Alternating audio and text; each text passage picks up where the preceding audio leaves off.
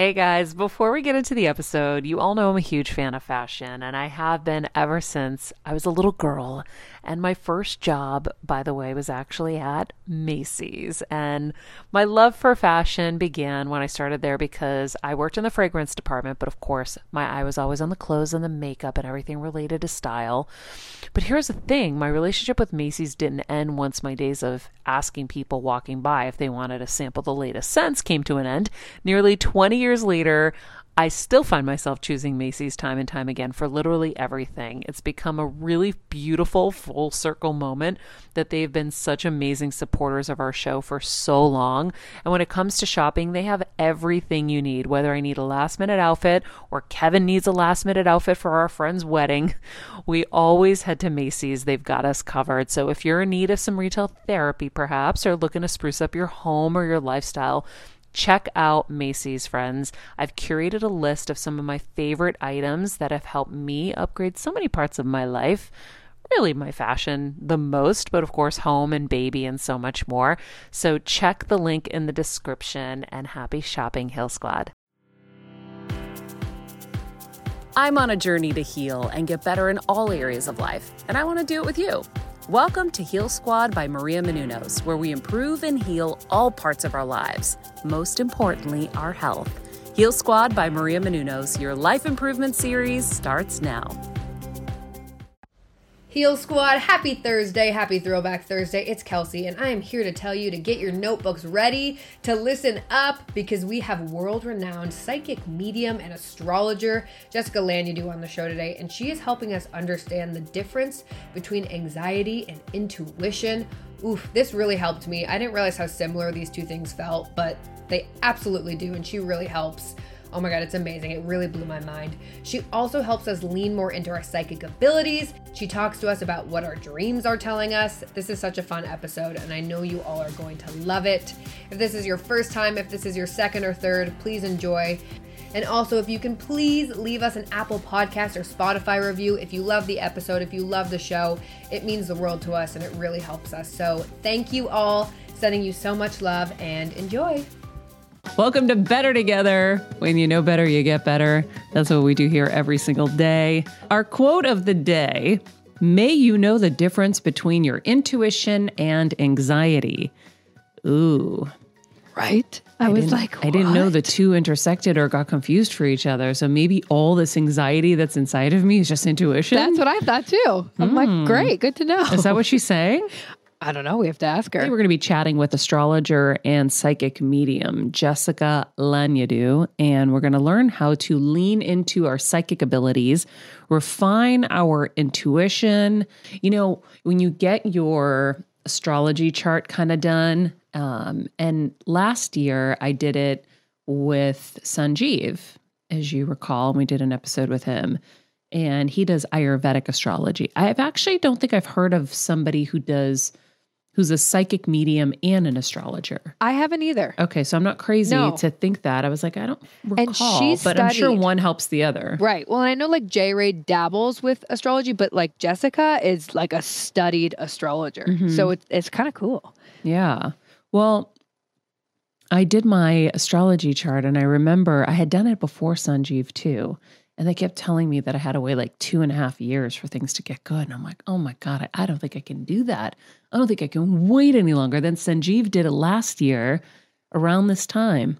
And he was like, in April next year, everything's going to go great. Like it was just like, that's the opening. And that's what everybody else had told me too, because astrology is very, pretty finite. There's yeah. a lot of interpretation too, but there are certain things that are pretty you know, kind of finite. Written, written in the stars. Yeah. So um, when I heard that, I was like, oh my God, I can't wait till April. Oh my God, another like year and a half. There's just no way I can wait that long. Well, we have no choice, guys. time only ticks one second at a time, so you have to wait. Um, but yeah, it's it's it's interesting to think that intuition and anxiety could have something to do with each other because I'd like to think some of my anxiety is founded. I'd like to think it isn't all just based on fear of things that probably will never happen. I agree. I would like to think that as well. I'm like, wait, am I anxious or am I just highly intuitive? Yeah. Thank you, Jessica. It'll be interesting because I think, I don't know, I want to talk to her about, you know, the little signs that we get every day because sometimes you feel something and you maybe think it's anxiety, but maybe maybe it's a sign. I don't know. Or Do you maybe feel it's like you your have a lot of gut. anxiety? Oh yeah. Oh, really? Oh yeah. I have not gotten that from Oh, you yeah. at all. Thank you. I try and stifle it. I have massive. I literally got my blood work done, and she said that like my number one issue is how high my cortisol is, which is the stress hormone. Like, yeah, I have a lot of anxiety, and I used to get like gnarly panic attacks. I try really hard to keep it at bay, but or at least not outwardly seem like I'm an anxious person. But Hmm. yeah, I was in anxiety um, denial my whole life. ooh, tell us more. Well, I mean, I it took me till I was an adult to realize that both my parents had a lot of anxiety and that we all Mm. kind of had it. Yeah, Um and so yeah. you were just like, no, I don't want it. Well, yeah. Excuse me. Sometimes I feel like which by the way, in some things it's good when you can declare it then you know all right, you have something that you are going to start to tackle or or handle or you know, they say like the first step is admitting it or whatever. But for me, I never wanted to admit anything. I didn't want anything holding me back in life. So I never admitted to jet lag. I was like, jet lag? What what's jet lag? Meanwhile, I'd be like suffering. But I was like, no, jet lag doesn't exist. And guess what? It didn't exist. I still had some issues. I just didn't attribute them to that. I just attributed to it just is what it is. So the more we latch on to these things that are going to give us kind of that crutch, you get that crutch, but you got to know what comes with that. Yeah, you're absolutely right. I've been I sent I sent Maria this um Wayne Dyer like little I didn't get little speech. listen. Tell Oh, me. You're going to love it. Well, It's I mean it's a lot of what he's he talks about period, but like his whole thing was he went through or this specific talk, he went through it was like 5 to 7 different things that we can do to like help ourselves manifest and his number one thing he always talks about is what you think becomes. So if you think you can't do something, then you're bringing shame and you're mm-hmm. bringing doubt and you're bringing all this and it's just so crazy and so just going back to the jet lag thing, you're like, no, it doesn't exist. You mm-hmm. actually think that, then okay, it doesn't exist. Mm-hmm. But if you're like, oh, it massively exists, I have this horrible anxiety, I'm- then okay, you do. And that was just, I just, he's, I don't know, the most special human. And He like calms me down so much. I will say though, I think with like anxiety, it's like a medical thing. So I'll, I think that I did myself a disservice by being in denial. Mm. And I recently admitted it to my doctor and and it made me feel so much better after. Oh, that's good. he was like, How are you doing? I go, I, I don't know if just saying it to you made me feel better. And like, I, you know, because I was white knuckling so much. But right when I said it to him, I was like, Oh, I feel so much better now. Yeah. And it was because I was taking a step to say, like, I need help. Like, I, I don't think I can do this on my own anymore. And so then I was like, he asked me, he's like, How are you doing? I'm like, "Uh, it hasn't been bad since. Oh, that's so great.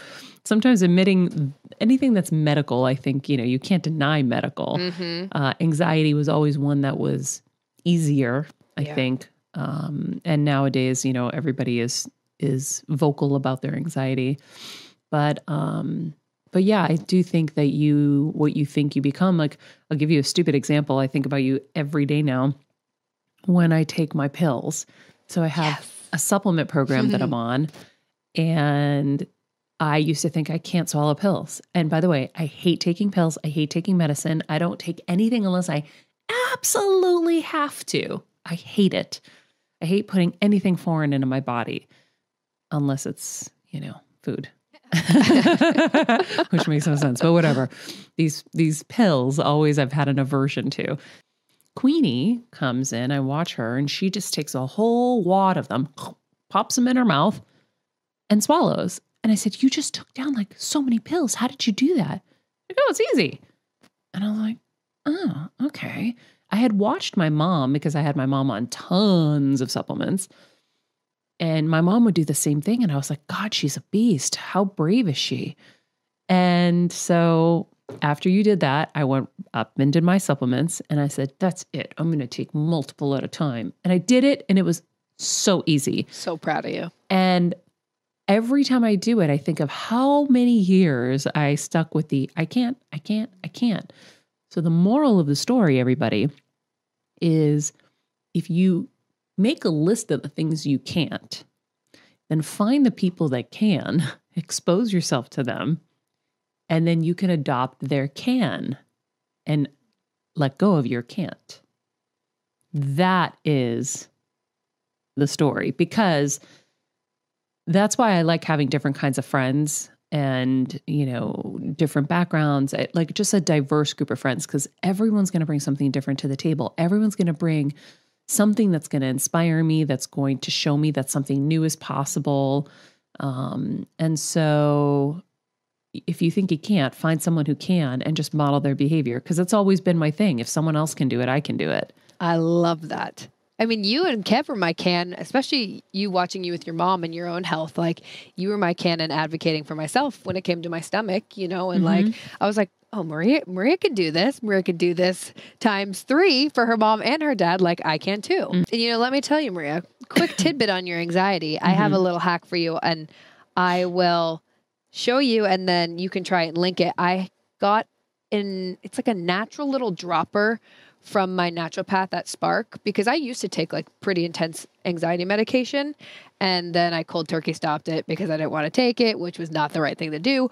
But point is some people's brains are just wired a little bit differently and they do need help and that's okay. And so I have these little natural um, droppers that she prescribed me and you can get them just from Whole Foods and they're herbs and they help me so much. If I, you know, when you just feel like you're like kind of shaky, Mm-hmm. it takes the edge off just a little bit. I do a little couple drops on my In your tongue. mouth.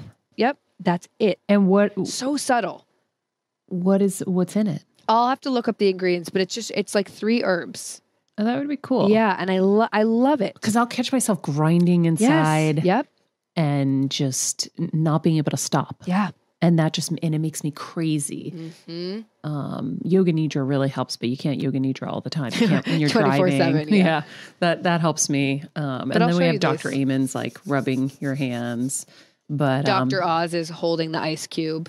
I do that too. I haven't done that, Helps so much. but I'm gonna do those little droppers for sure. Mhm. Um, what anxiety medicine can I ask? God, I don't even remember. It wasn't Xanax because I didn't want to have. I had heard so many people get addicted That to was it. the addictive one. Yeah. Um. So it was a really I don't remember the name. Did Very low you? dose. It did. It really did. It It didn't make you sleepy or anything. but it Yeah. made it so my anxiety attacks like I would get probably one a day. Like it made it so I could stop myself and be like, okay, what's happening? Calm yourself down. Set a new point, exactly. like a new normal. Exactly. And then it kind of stuck. So now I can do that without that, and I just take the little bit of natural stuff. I like that. Mm-hmm. I'm gonna take the natural stuff. When you're on the go 24 7 like me, guys, finding ways to make life easier is so important for my health and sanity.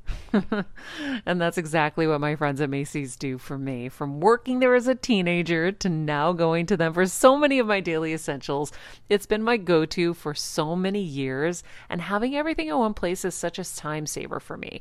With being a first time mom, for a while now, as you know. I've had plenty of those, and being able to rely on them for all the things has been amazing. Plus, having everything in one place has made being a new mom just a little bit easier for me. So I know we're all focusing on our families, our health, hopefully, our jobs, and everything in between, but it's time to make your life a little easier. And to help you out, I've curated all of my essentials from Macy's for you and the whole fam. All the details are in the show notes below, or you can just click the link in the description to get your hands on them too.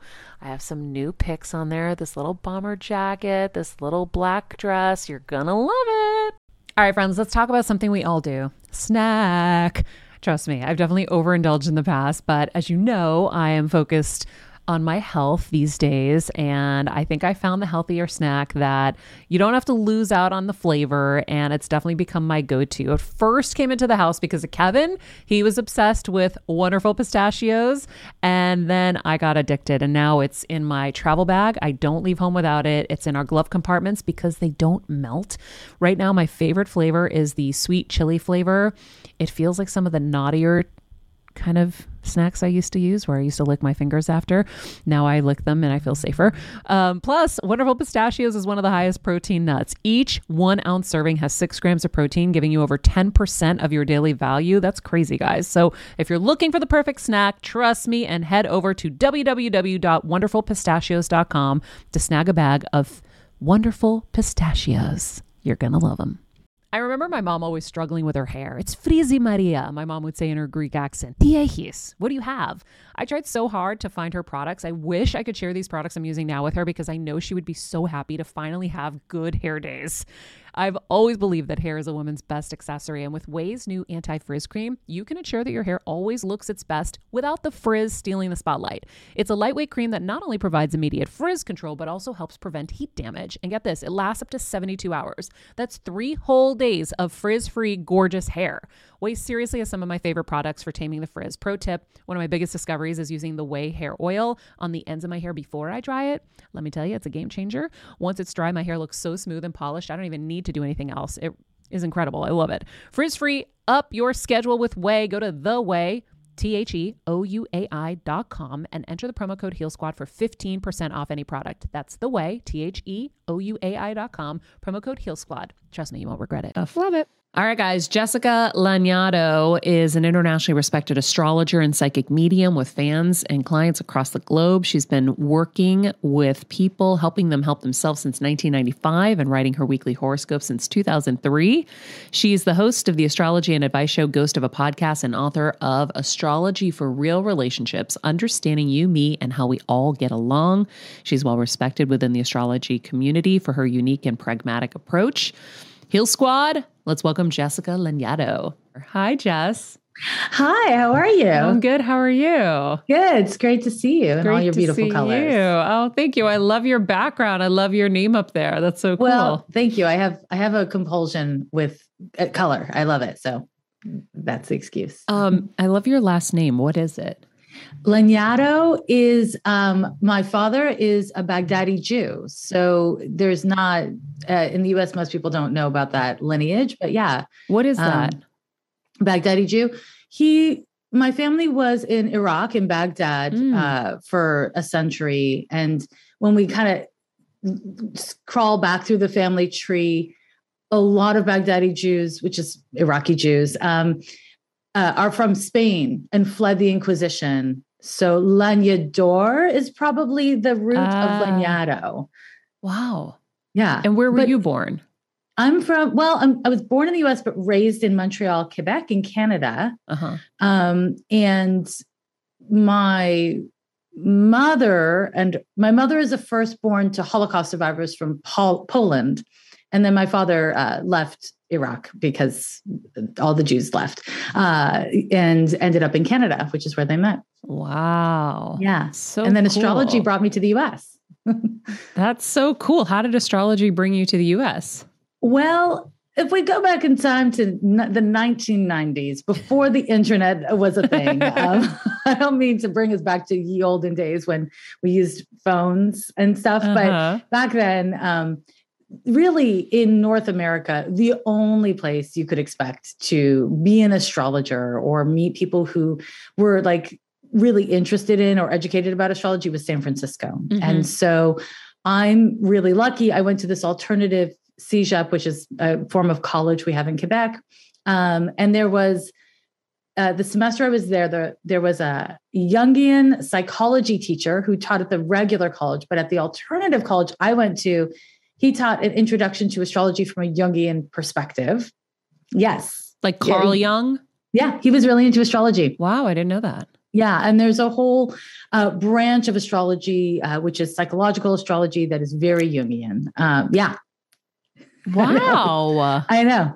Get ready because I'm going to give you details about it. But I am not actually a Jungian uh, astrologer myself. I'm I'm a humanist astrologer, um, which is different, but kind of similar to psychological astrology. But there are so many different branches of astrology. People don't really realize that. yeah. um, and there are different you know kind of like methodologies that are behind it uh, but back in the 1990s when i was studying astrology uh, from a jungian perspective i was like oh this is what i actually want to do with my life and the second semester he taught uh, in an intermediate class. And i was like well that's it. That's what i'm going to do. So i Wow. packed a big um, a big backpack and uh, full of astrology books and men's slacks. Uh, that's just it was the 90s and I, I won't apologize but that's what i did. And i moved to san francisco and studied started studying and joining groups and meeting with clients. And uh, that was in 1994 and I've been in the Bay Area ever since practicing astrology. How were your parents with all of this? That is a very fair question. Um, you know, they're Baghdaddy dad, I don't know. fair enough. Fair enough. You know, they were kind of of the mind when I was being raised. Uh, you should marry rich, is what they would say. They would say, you should marry rich because with your personality, you're not going to go into the world and, you know, make money uh, at a job. And also, they were old school. So they're just like, oh, you're a girl, you should marry rich. And I know there's like a stereotype of Jewish people in the US that they're very focused on education, and, and maybe that's true. But in my family, people didn't go to college, um, especially not women. There was no conversations about university. wow. So surprisingly, when I was like, oh, and I also uh, am very gay, and I came out of the closet at all the same time. So when I was like, I'm moving to San Francisco, I'm going to be a professional gay astrologer. They were like, well, you know, I mean, it's like, what battle do you want to fight? What hill do you want to die on? That's amazing. Is the question. So they, it was too much for them, and they just kind of let it. God, that's kind of funny, but actually, I just felt so many emotions all at once. I want to cry and I'm laughing, and I don't know why. Oh my god! Well, I'll take it. Thank you very much. Thank you very much. Because I know that you're encapsulating like a lot in one, you know, one kind of joke moment. There's no way it was that easy, but damn, Yeah, I, I give you a lot of credit because it's it isn't easy. Thank you. Thank you. It was, you know, it was at the time I was so young that I didn't realize how bold what I was doing was. I'm sorry to Mhm. mess up your makeup. Mm. It's beautiful, but hey, here No we are. Um, but yeah, I I didn't realize how bold it was. I I wasn't motivated by money. I was only motivated by like doing having a life that I, I liked. And so when I moved to San Francisco, I, you know, I was just here in 2022. Astrology is kind of cool. Like, Yeah. you know, if, if you're a millennial, you know what your sun sign, your your rising sign, your moon sign is. But in the 1990s, twas not the same. It was super nerdy. And the astrology groups that I was a part of um, in Oakland and San Francisco, it was primarily people like the youngest people were 30s. Most people were in their 60s or, you know, their 40s. I was 19 when I moved to San Francisco. So I was like 19 through 21. I was going to these groups and I was by far the youngest person, uh, one of the only, if not the only queer person. It was a very kind of homogenous demographic of people, but it was also so nerdy. Like I can't tell you how nerdy astrology truly is when you get into it. Um, so if you peel back the memes and the sun sign horoscopes, you just have a lot of math and a lot of studying and a lot of nerds. So Mm. um, I was into that. Like I was super into that. And I- I got very lucky that astrology got popular, you know? yeah, uh, like you entered I- at the right time. Seriously. Like yeah. you, you, I- you wrote out the beginning to appreciate where you're at now. yes, But yes. it's funny because I know about Ayurvedic astrology Mhm. because my Ayurvedic healers that come on the show were like, it's the most accurate. You should try it. And I did. And I loved it. But I didn't know that there was anything other than regular astrology and Ayurvedic. I didn't know there was psych- psychological Yes. astrology. Oh, yeah. So did you study a, a variation of astrologies until you chose one? That's a good question. So I I studied so when I was first taught astrology, I went through all of I'm a, a tropical astrologer. I use Western astrology um, as opposed to Eastern.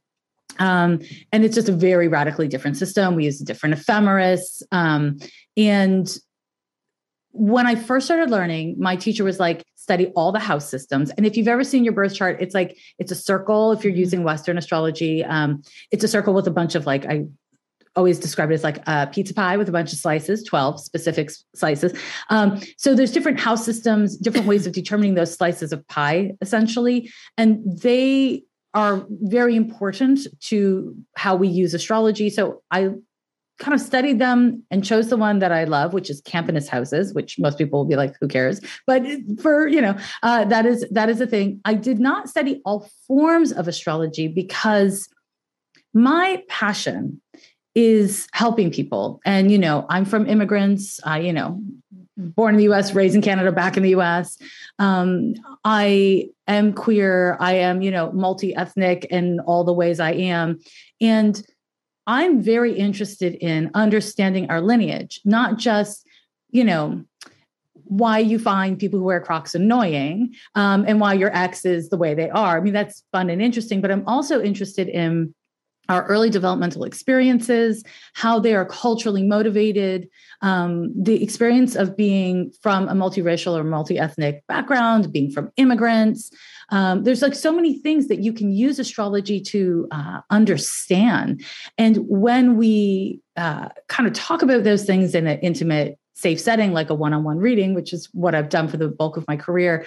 Um, it's so validating to have a stranger who's not a part of your family accurately describe not just your lived experience, but give you context for your parents, your grandparents, um, and to be able to kind of give you tools around that. So that is what I've always been really passionate about looking at early developmental experiences, inherited conditions, and that brought me to medical astrology, which is one of the things that I do. Yes. Um, wow. Um, yeah, there's all these crazy branches of astrology. It's crazy. yeah. yeah. Wow, medical astrology. Okay. Yeah. yeah. Medical astrology is uh has always been one of my passions and it is essentially the astrology of being able to look at a the birth chart and to determine what your physiological nature is. Um, so it's not just about disease and illness, although it can be about that. It's also about understanding, like, oh, okay, so there's like heart disease in the family on your dad's side. So that predisposes you to it, sure. But let's also talk about the psychological, the spiritual, the emotional, the behavioral um, inherited components that come from your dad's side and how you can work with them so that we can kind of not abandon science and medicine because please see a doctor for medical issues not an astrologer but it's like an, a, a, companion you know? Mm. um, i've even had dentists and doctors contact me to be like my client or my patient told me that you told them what was wrong and you were right. How did you know that? Like people it unnerves doctors sometimes wow. but it's cool. Yeah. I like that. Well we were talking about earlier i was like joking that I've been in anxiety denial my whole life. And I, it took me at some point to realize, oh my God, both my parents have a lot of anxiety. And then I looked at my brother. I'm like, oh my God, he just, I mean, he takes it off the charts. And then, yeah, I guess I do too. I just have figured out a way to, you know, navigate it somehow. But I, I am very interested in that kind of lineage in terms of, you know, learning about your health and stuff. That's so fascinating it's the most fascinating i think too. It's just there's there's no person who doesn't want to understand our digestion why our hair won't grow why we have anxiety and not just from a perspective of like so i can be okay in my body but also of like is something wrong with me? Like or or is there something i can learn from this? Is this just like a malad just a maladapted you know coping mechanism? Is this something that is actually like a calling? Like i meant to embrace this part of myself because part of me while i get deep but i'll say what most of us do when we experience pain uh, and discomfort is we abandon ourselves. We abandon the difficult feelings. And we do that as a way to cope and to keep on being like a high functioning member of society or whatever, mm-hmm. um, just to get through your damn day. And that practice of self abandonment is often taught. We are taught by our parents, the adults around us, sometimes other kids when we're little what's acceptable and what's not. And then our personalities and our circumstances kind of like figure out how to work with that as adults. And what astrology can do is describe the all of that and help you to astrology doesn't do this. An astrologer can do this based on astrology i should just say. Um, but what we can do is we can recognize like okay this is in your nature to work on. This is in your nature to do. And this is you know not so much in your nature. So you keep on trying to like you know walk through curtains and your whole chart's like yeah you're scared of curtains why would you walk through curtains there's a door there's a window like there's other ways of doing it you know um, and i think accepting your nature is the most effective way to change things if that's what you want to do or that's what's called for. But we tend to try to skip over that self acceptance piece that because it's so hard to sit with uncomfortable and shitty emotions. Mm, well, how do you sit in uncomfortable and shitty emotions? The million dollar question, right? Um, there's two things I'll say to that. One is there's it's be uncomfortable. It's be unhappy and be uncomfortable. And I think that there's, you know, if you touch a hot stove and your hand hurts afterwards, that means your body is working the way it's supposed to, and so is your brain. If you touch a hot stove and you don't feel the pain, something's actually wrong. Not all pain is meant to be avoided. We are supposed to experience the pain of something not working, right? And so, one part of my answer is the way you experience it is by feeling bad and feeling like you're doing it wrong and all of that kind of stuff. And then the other, maybe a little bit more conceptual answer is that this is what I've seen through my private practice is that what most of us do most of the time is we have to go through this tunnel. Can I be a little crass? Yeah. Okay. This tunnel of our own shit. Mm-hmm. It's just this long, dark, stinky tunnel of our own shit. And this can be around our, you know, intimacy issues, our fears of success, our fears of failure, whatever it is.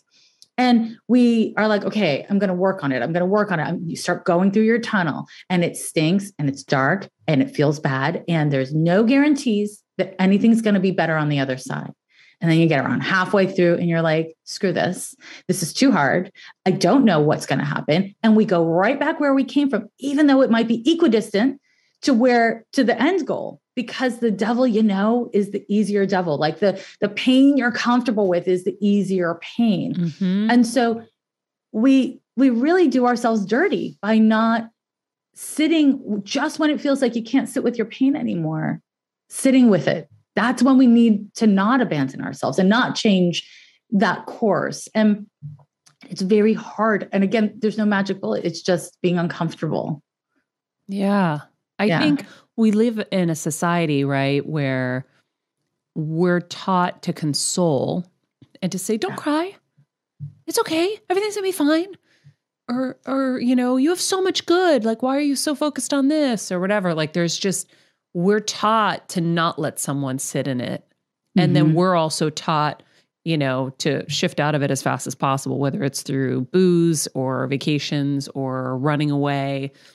And so I I like that. I think I think I did a little bit of that this summer. I just kind of sat with my mom's loss and I was just kind of like, oh, this really sucks. This really, mm-hmm. really sucks. And I just kind of sat with it I didn't really have many other choices, I feel like, because I wasn't going to drink my way out of it. And Kevin wasn't here, so I couldn't just cry to him. I just kind of sat with it. But I think that's really interesting. So we have all these different astrologies. And before I forget to get the answer to this, because this was our big question going in, was how do you know the difference between your intuition and anxiety? Your intuition has no agenda no agenda. It is neutral. Intuition is inherently neutral. So you may have an intuitive hit that the volcano is going to erupt. And then, so that would be neutral. Now, a moment later, you may be like, oh my God, I'm standing at the base of the volcano. I'm terrified. Like you might have a feeling about that intuitive hit, but the hit itself is it's not scared. There's no emotion. There's not excitement. There's not fear. There's no emotion associated with intuition. It's neutral. And so that's the way. And it's really that simple. The problem with simple is simple is often the most difficult things, just like sitting with grief. Like the most simple thing in the world is also the most difficult thing in the world. Um, and I think, like to your point just a moment ago, we have this idea that like smart people deal with complicated problems. And it's like simple to sit in your emotions um, or it's simple to just be present and listen.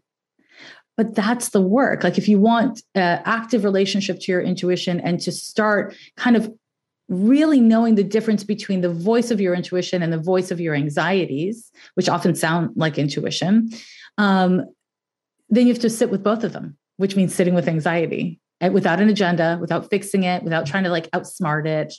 And most of us are too busy surviving for that, you know, or proving that we're fill in the blank, right? But We're doesn't anxiety ourselves. come from fear? And fear is not neutral. So how how can that be Mm-hmm. disguised as intuition? Okay. So a lot of times, so this is so there's like an astrological answer I'll give. The planet Neptune in astrology, it governs a bunch of things. One of the things that it governs is anxiety, and the other one is intuition. It is the planet that is related to our sense of there being something more. So it's like high spirituality. So it's not religion, it's connection to God or universe. Um, and when it's kind of out of balance or uh, it's not paired with appropriate grounding or centering, what happens is it's kind of like think of it as um, our auric field, which is say our energy field that is around every human person and thing and all that, um, is porous. But when we have too much Neptune, when we have too much anxiety, it's like a damn loofah sponge. It's just sucking in everything. So now you're getting in too much information on an energetic level. And when we get in too much information, our system goes into what's real. Oh my God, am I am I okay? I don't know why I feel this way. What's wrong? Instead of again getting a little bit grounded and listening to what is this feeling? Is this feeling even mine? You feel this sense of fear and when we feel fear, if we don't sit with the fear and just be present without an agenda, then we cannot effectively parse out what of this is my intuition is saying this is a danger because there are dangers in the world and we want to listen to our intuition around danger. And what is my projection onto my uncertainty or my fears and that's making it worse? And, and, and that just is a practice it's a practice and it requires that you know your own inner voice. Mm. And, you know, I say this and part of like the assumption in what I'm saying that I want to just kind of like point to is that most of us are intuitive. Now, not everyone's psychic. It's just like, you know, when people, I, I personally am a psychic, but when people who can sing really well are like, everyone can sing, and athletes are like, everyone can sprint. I'm like, well, is that is that true? But we all have the capacity, right? Um, so in terms of intuition, we are all connected. We are all interconnected. And what is destabilizing about that is if you walk into a room and a bunch of people were fighting in that room. Now, you might not be psychic, but you're like, something's wrong. And if you're in a state of anxiety or if you have an anxious nature, uh, you might be like, what's wrong? What did I do? Oh, no. What's going to happen next? Instead of, oh, these people were fighting about the bill at dinner the other night. You know what I mean? And and this takes knowing our own energy so we can tell when something's not about us or not our own. And that it takes a lot of practice um, and willingness to be uncomfortable honestly. How do you gain a better understanding of your own inner voice? Hmm. I think that when people think of intuition, they think of like Morgan Freeman's voice, you know what I mean? Like the voice of God in your head. Um, and it's actually more of, again, a neutral whisper. So there's like the voice of your intuition or your guidance, which is very neutral and very subtle and does take some stillness and quiet within you to receive. And when most of us are feeling grief or anger or um, anxiety, it's very hard to achieve that. So there is that. But the other part of what I'll say is it's simply through showing up for yourself noticing how you feel. And then like a like a psychic trick uh, that anyone can use is when you notice how you feel just grab your phone use the notes of your phone like write on a piece of paper stick it in your pocket whatever works. Um, what it is that you think is happening like what it is that your instincts are telling you put the date and the time on it.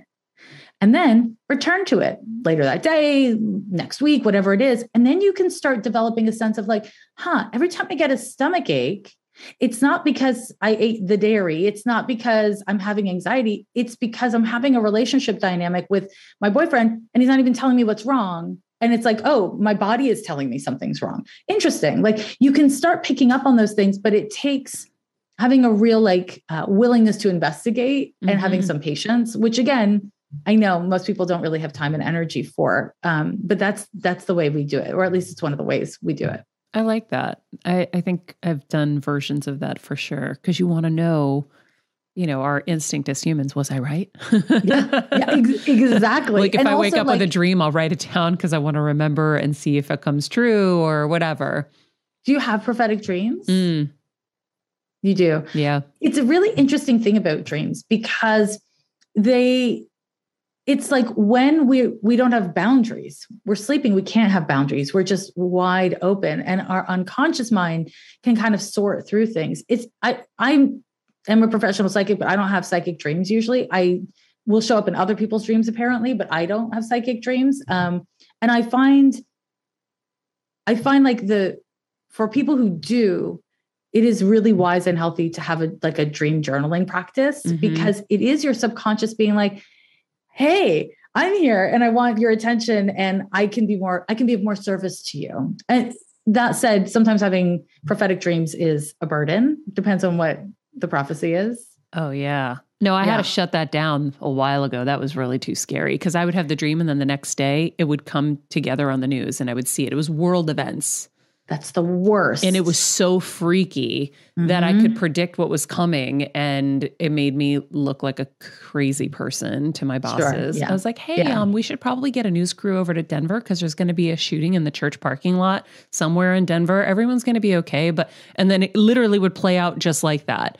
It was just Wow. bananas. It was really scary. So um but I think, you know, and then you have these weird ones. Like I had a weird one the other night and I was trying to figure it out. So I'll go onto Google and try to like dream analysis.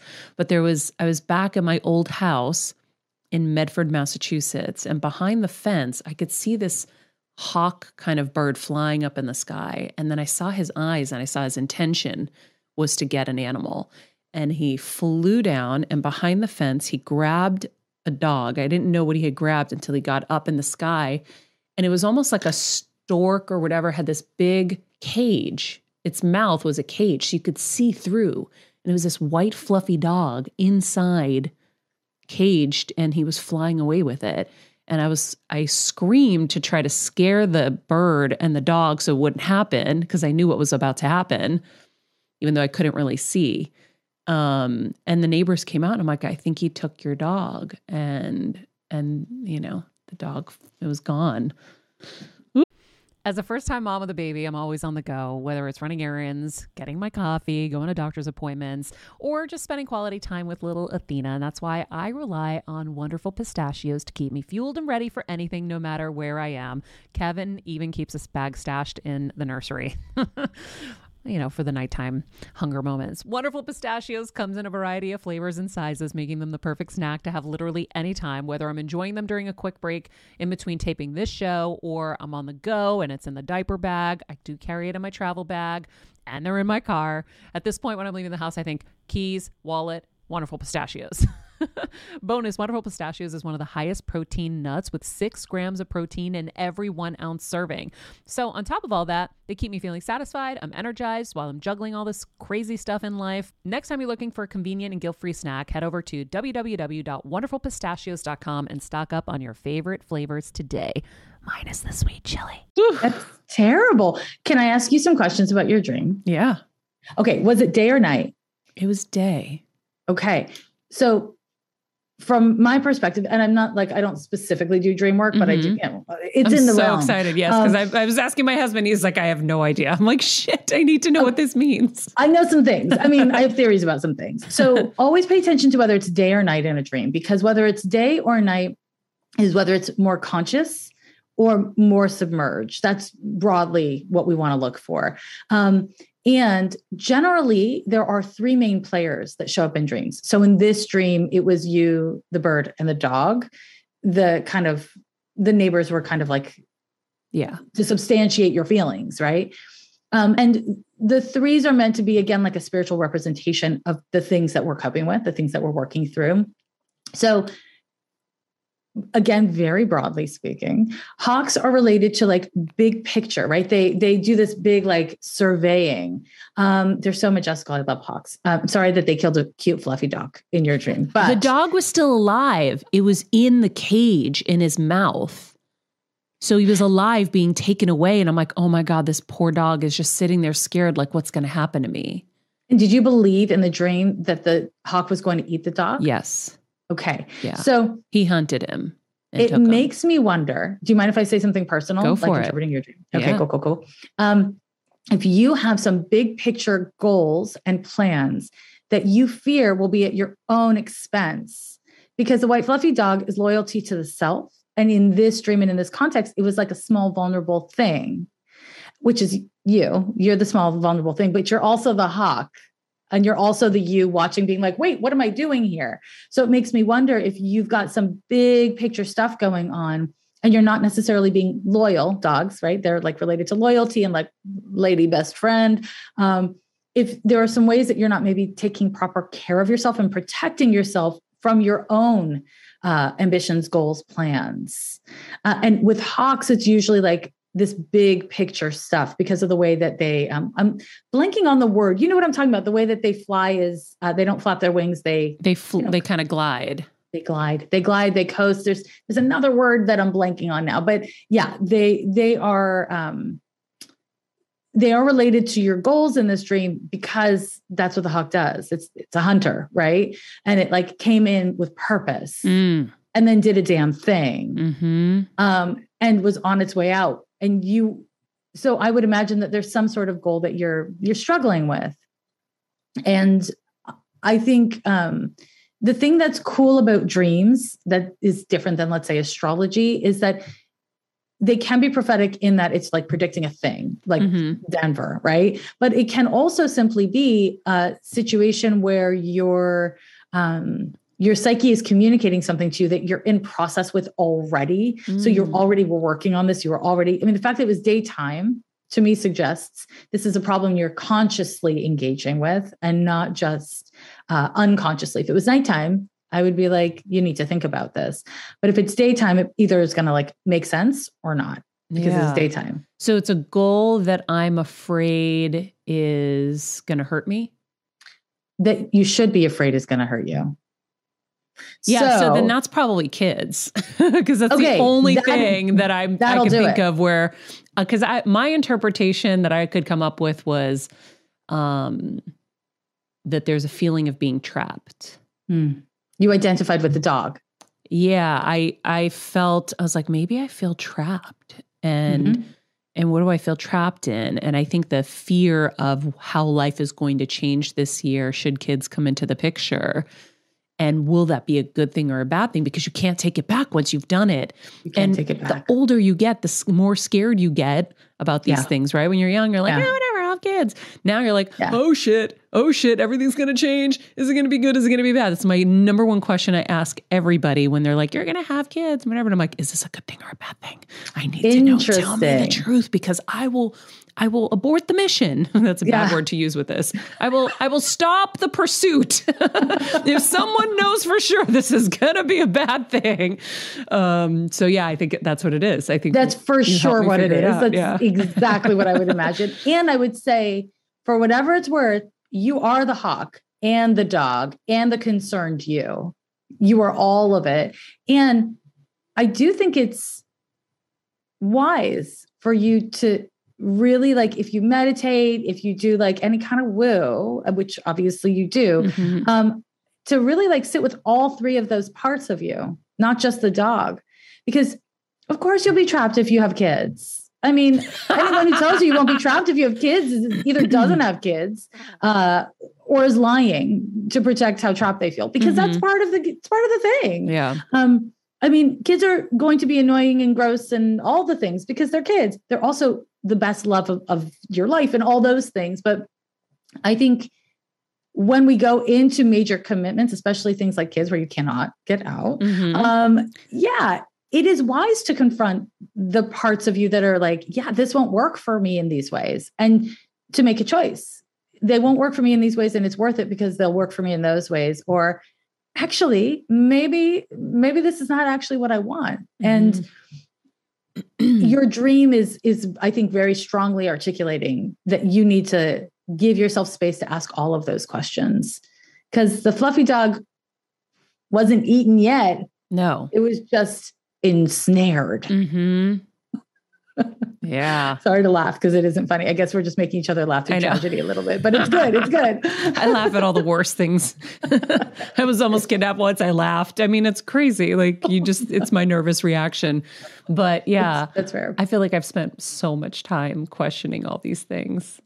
But yeah, it's it's a strange, it's a strange thing because you don't know Yeah. how good it will be. Will it weigh out the things that you're afraid of? Mhm. you Right. know? And the truth is, you know, because I, you know, have counseled people for a living for 20 something years, I know that people don't walk in to rooms saying, I am miserable. I am tired. I don't get along with my kid. I don't like this choice.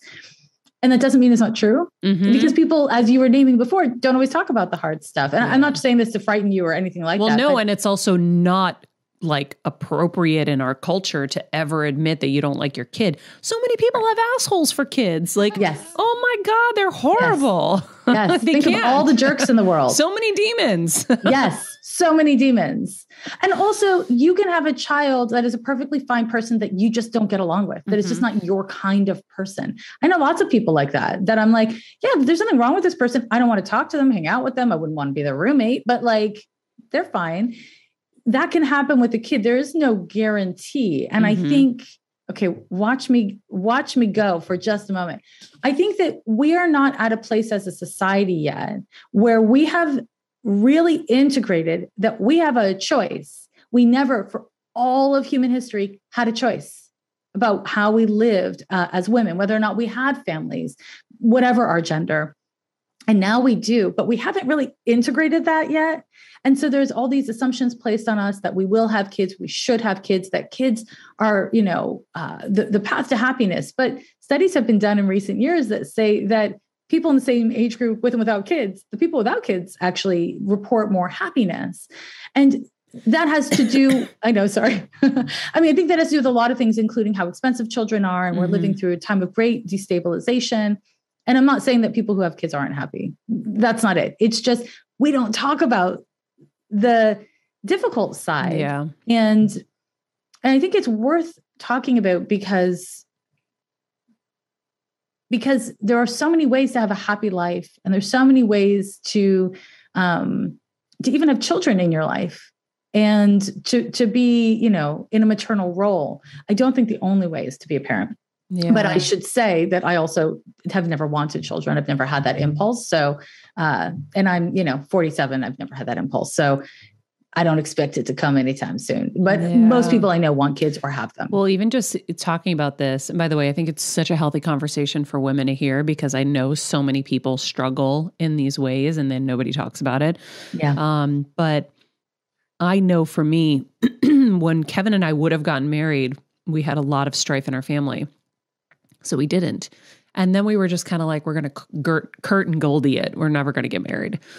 And there was a side of me that was terrified. I think I'm terrified of commitment in a weird way. I don't like Yeah. anybody holding me down. I don't like anybody. I, I hate contracts. I just, just let's do us until us doesn't work. Right. Yeah.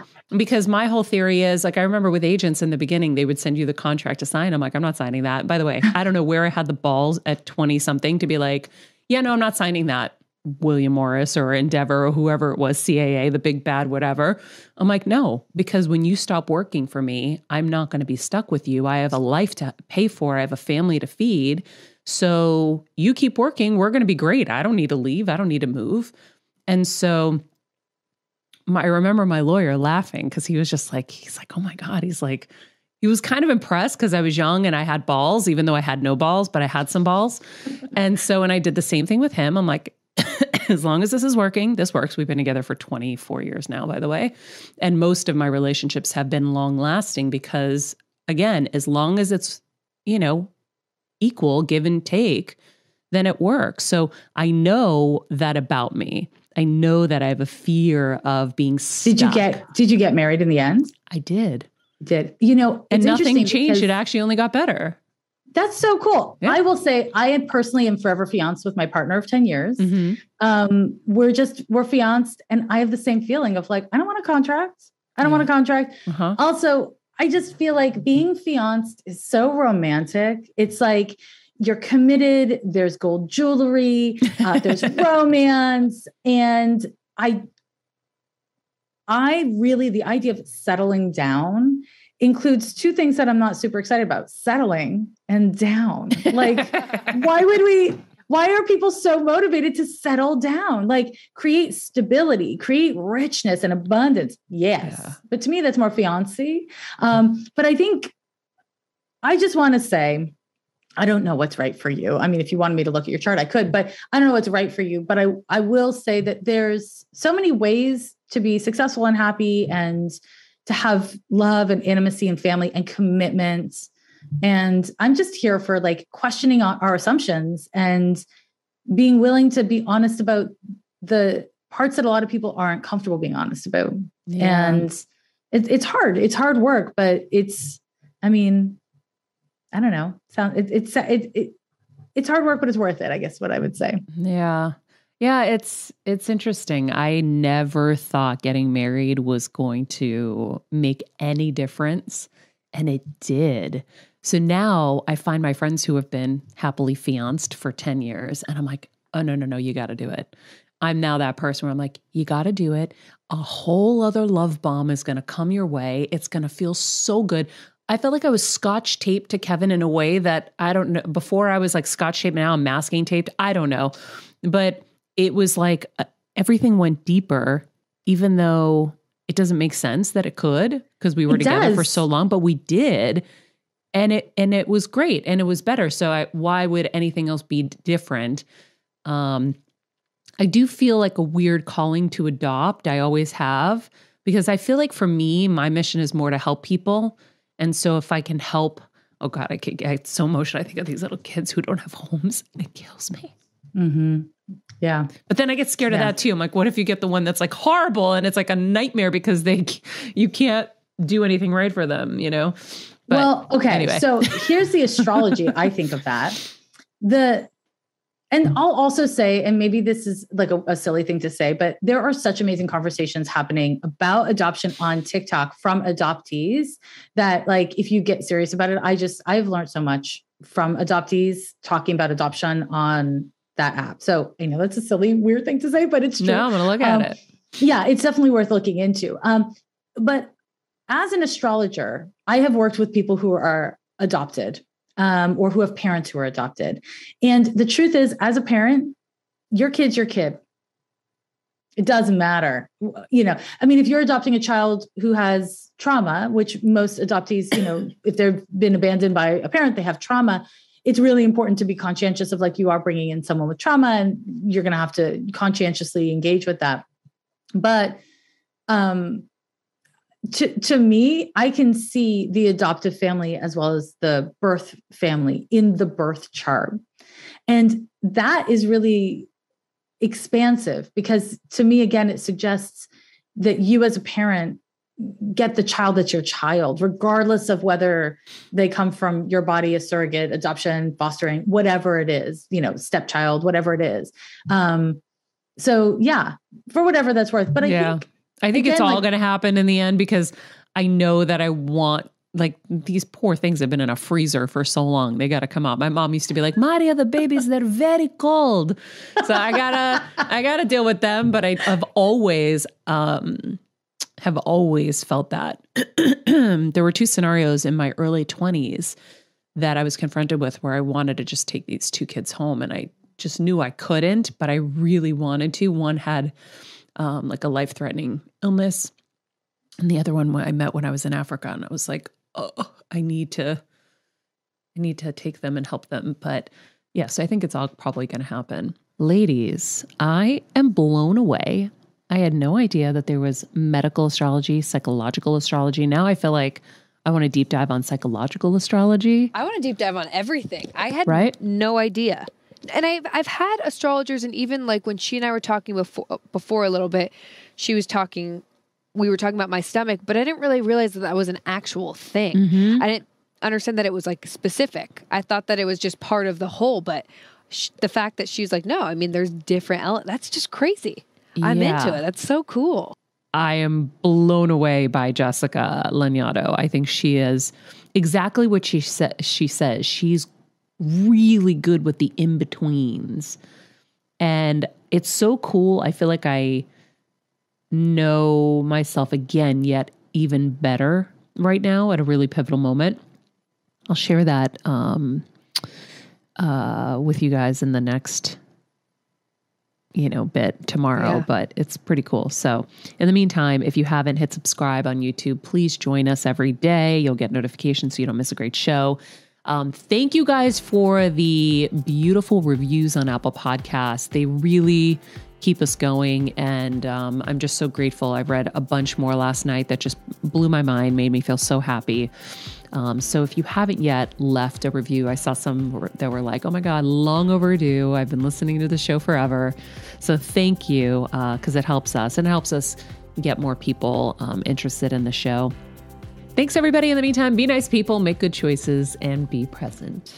This podcast and all related content published or distributed by or on behalf of Maria Menounos or mariamenounos.com is for informational purposes only and may include information that is general in nature and that is not specific to you. Any information or opinions expressed or contained herein are not intended to serve as or replace medical advice, nor to diagnose, prescribe, or treat any disease, condition, illness, or injury, and you should consult the healthcare professional of your choice regarding all matters concerning your health, including before beginning any exercise, weight loss, or healthcare program. If you have or suspect you may have a healthcare emergency, please contact a qualified healthcare professional for treatment. Any information or opinions provided by a guest expert or host featured within website or on company's podcast are their own, not those of Maria Menounos or the company. Accordingly, Maria Menounos and the company cannot be responsible for any results or consequences or actions you may take based on information or opinions.